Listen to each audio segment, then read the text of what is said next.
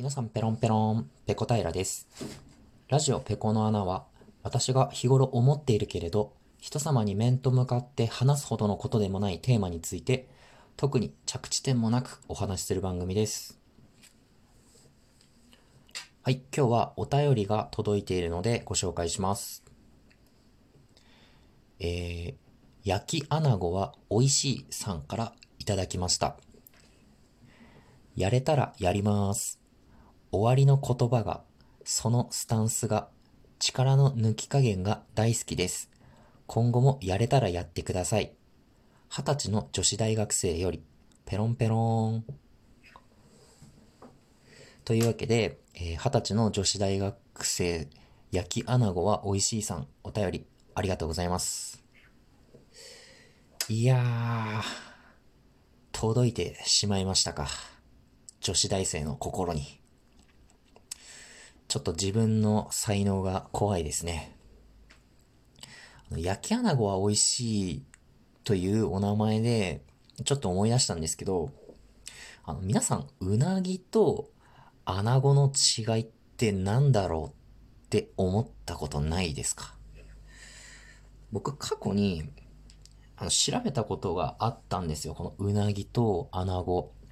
で、もう一回ちょっと、この収録をする前に整理してみたんですけれども、うなぎも穴子も同じ魚類の中のうなぎ目というのに分類されるそうです。うなぎはうなぎ目のうなぎ科、穴子はうなぎ目の穴子科に分類されるとのことです。体の見た目。えー、まあ、さばく前の生きてる状態のですね、見た目の違いとしては、うなぎは黒っぽい色をしてるんですよ。でこれに対して穴子は薄い茶色で体に白っぽい点々があるみたいなんですよね。で、うなぎの方が脂が乗っていてジューシーだと。かつ栄養価がめちゃくちゃ高いらしいんですよ。特にビタミン類、ビタミン A だとかビタミン B 群、B1 とか B2 ですね。こういったものがすごく豊富で、他の魚と比べてこう栄養価が段違いらしいですね。で、このうなぎに豊富に含まれているビタミン B 群っていうのがこう代謝に関わる働きをしているんですよ。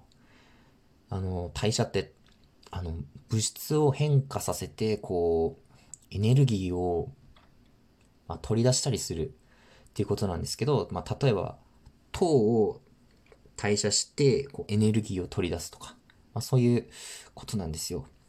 だからこの、ビタミン B 群が不足すると代謝がうまく行われなくなってしまって、エネルギーが足りなくなって疲れやすくなると。まあ、そういうわけなんですね。まあ、だから、えー、スタミナがつく食べ物の代表格として、この代謝を助けるビタミン B 群が豊富に含まれているうなぎ？あれ、今なんて言いました？えっと、えっと、まあ、ビタミン B 群が豊富に含まれていて、代謝を、えーまあ、より活発にさせるから、うなぎはスタミナがつく食べ物って言われてるんだよって今言おうとしました。途中で迷子になってしまいました。で、あとビタミン A とかこのビタミン B 群は肌や粘膜を健康に保つためにあの必要な栄養素って言われてるんで、ぜひですね、えー、20歳の女子大学生、えー、焼き穴子は美味しいさんも、うなぎもいっぱい食べて、ぜひお肌をですね、より健康に保ってください。で、うなぎの話は終わって、次、穴子。穴子は、うなぎと比べると、油控えめ、カロリー控えめで、まあ、味もさっぱりしていると。で、値段がうなぎのだいたい半分から安くて3分の1ぐらいでかなり手頃な魚なようです。回転寿司でもうなぎじゃなくて穴子はよく使われてますよね。あの、焼いた穴子に甘い爪を、えー、塗ったお寿司が、えー、割と、どこの回転寿司屋でもあるんじゃないでしょうか。穴子ね。穴子美味しいよね。いや、穴子ね、あの、甘い爪を塗ったやつも美味しいんですけど、白焼きもうまいんですよね。もう塩だけで、まあ、さっぱり食べるっていうのもまたおつですよね。うん。いや、でもまさかね、二十歳の女子大生がこの番組を聞いているとは思いませんでしたよ。いや、わかりませんよ。二十歳の女子大学生って言ってますけど、あなたの顔は見えないので、本当にあなたが二十歳の女子大生かはわかりません。本当は一年中頭の毛がクールビズで首から下はケムクジャラのおじさんかもしれませんけれども、でも僕はあの素直な心を持っているので、あなたが二十歳の女子大生だと言うならば、それを100%信じます。その方がね、幸せでいられそうな気がするので。女子大生か。女子大生、二十歳の女子大生、この番組聞いて、一体何を思うのだろう。こんな、ほとんど毎日朝寝坊してるやつの番組を聞いて、一体どんなことを思ってくれているんでしょうか。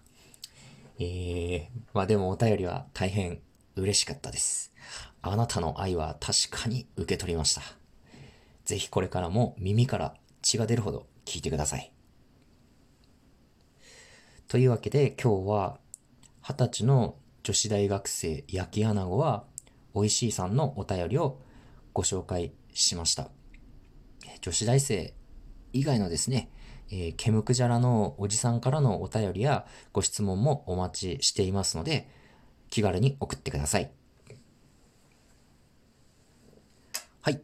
今日の配信はここまでです。次回やれたらやります。それでは、ペロンペローン。